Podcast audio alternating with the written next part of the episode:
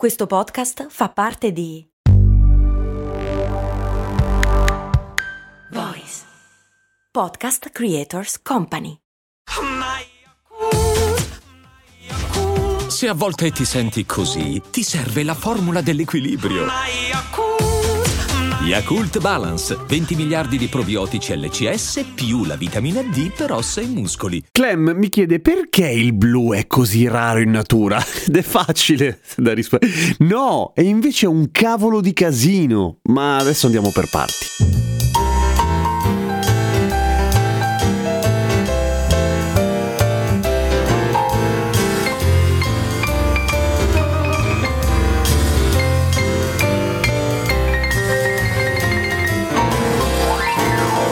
Intanto grazie a Mirko per la bella nuova sigla e grazie a Gabriele, Mauro, Filippo, Gabriel, Ila e Giulia, i nuovi patron di patreon.com slash cose molto umane. Allora, perché il blu è così difficile da trovare in natura? E voi direte, ma è pieno di robe blu. Ci sono i pesci blu, ci sono un sacco di farfalle blu. Giuro di aver visto ad esempio una libellula blu poco fa, peraltro piuttosto comune anche dalle nostre parti, e i pappagalli blu non sono blu. Nessuno di questi animali è blu, ci sono pochissimi animali animali blu veramente blu in natura, meno dell'1%. E qual è la differenza fra veramente blu e che sembra blu? Eh, c'è una piccola differenza, ovvero i colori reali, quelli dati da dei pigmenti che hanno quel colore lì, rispetto ai colori strutturali, che sono i colori che sembrano tali per come sono organizzate le molecole. Vi ricordate la puntata del perché il cielo è blu? Oppure del fatto che gli occhi blu in realtà non sono veramente blu? Ecco, è quella cosa lì, cioè sono strutture che rifraggono la luce. Si dice rifraggono? Rifraggono, sì, mi pare di sì. Vabbè. A seconda di come sono disposte le molecole, quindi ovviamente a livello microscopico naturalmente. A noi non cambia un cazzo, nel senso che ci sembra blu, ma in realtà non è blu. Però non è blu effettivamente, e anzi molti di questi blu sono blu fino a che ad esempio non li bagni oppure cambi l'angolazione, eccetera. Cioè quando vai in realtà a incasinare quello che è il modo in cui la luce attraversa o colpisce la, la sua struttura molecolare, appunto. È la stessa ragione di per cui l'acqua ci sembra blu. L'acqua non è blu naturalmente, semplicemente in grandi quantità o in una grande profondità assorbe i rossi e riflette i blu, ma è un altro discorso. La stessa cosa avviene in modo abbastanza visibile sulle piume degli uccelli o ad esempio in quegli insetti che sono metallizzati, avete in mente? Ecco, in quel caso, quando il colore blu cambia a seconda dell'angolazione, di sicuro è un blu fasullo. Ma ci sono alcuni blu veri, dicevamo, giusto? Ma sono pochissimi. Per esempio, il blu delle uova azzurre di moltissimi tantissimi uccelli. Ecco, quell'azzurro lì è vero. È vero anche il blu del sangue dell'imulo, come una volta avevamo raccontato, che è pieno di emocianina, a differenza del nostro che è fatto con l'emoglobina. Il nostro è fatto con il ferro, il loro è fatto dal rame e il rame effettivamente è un metallo blu. Scusa, il rame è color rame. No, sì, il rame ossidato è blu. Verde. Sì, blu-verde. Blu-verde.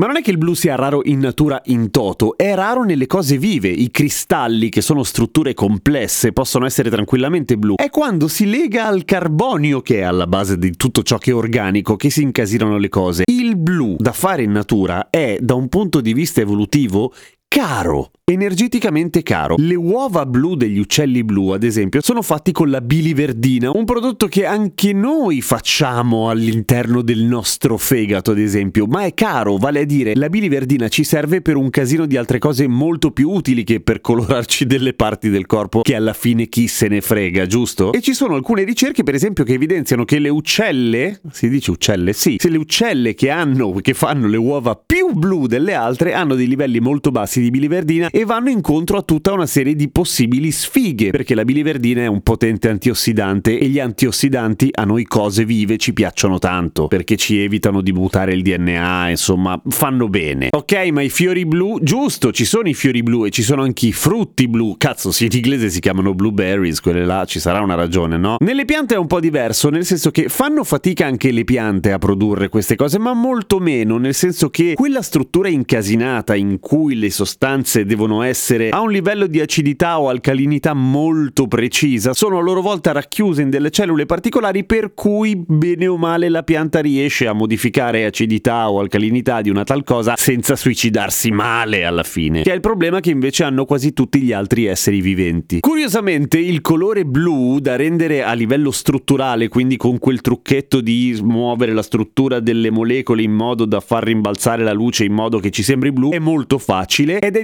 difficilissimo da fare un pigmento blu. Tutto il contrario per l'opposto, cioè i rossi ad esempio. Il rosso è molto facile da creare da un punto di vista di pigmenti in natura, ma è molto molto difficile da raggiungere invece a livello strutturale. Ed è un peccato perché i pigmenti si svaccano col tempo e soprattutto con la luce solare in modo abbastanza evidente. Basta guardare ad esempio le vetrine che non cambiano mai di quei negozi vecchi in cui ci sono tutti gli oggetti scoloriti dal sole, che tristezza. Mentre se fosse un colore facile da fare a livello strutturale, beh cazzo avremmo un rosso eterno. E invece non si può, o meglio, è molto difficile da fare. Ma la domanda che alla fine bisogna porsi è che quella che si è posta all'evoluzione a un certo punto, o non proprio, perché non è che si pone delle domande, però insomma avete capito è, ma in fondo, ma chi cazzo se ne frega del blu? Cioè, riusciamo a renderlo in qualche modo bella lì, non stiamo a menarcela tanto, no? Quindi il blu è raro in natura perché è difficile da fare e alla fine chi se ne frega. Giusto? Seguitemi su Instagram, Radio Kesten. A domani con cose molto umane.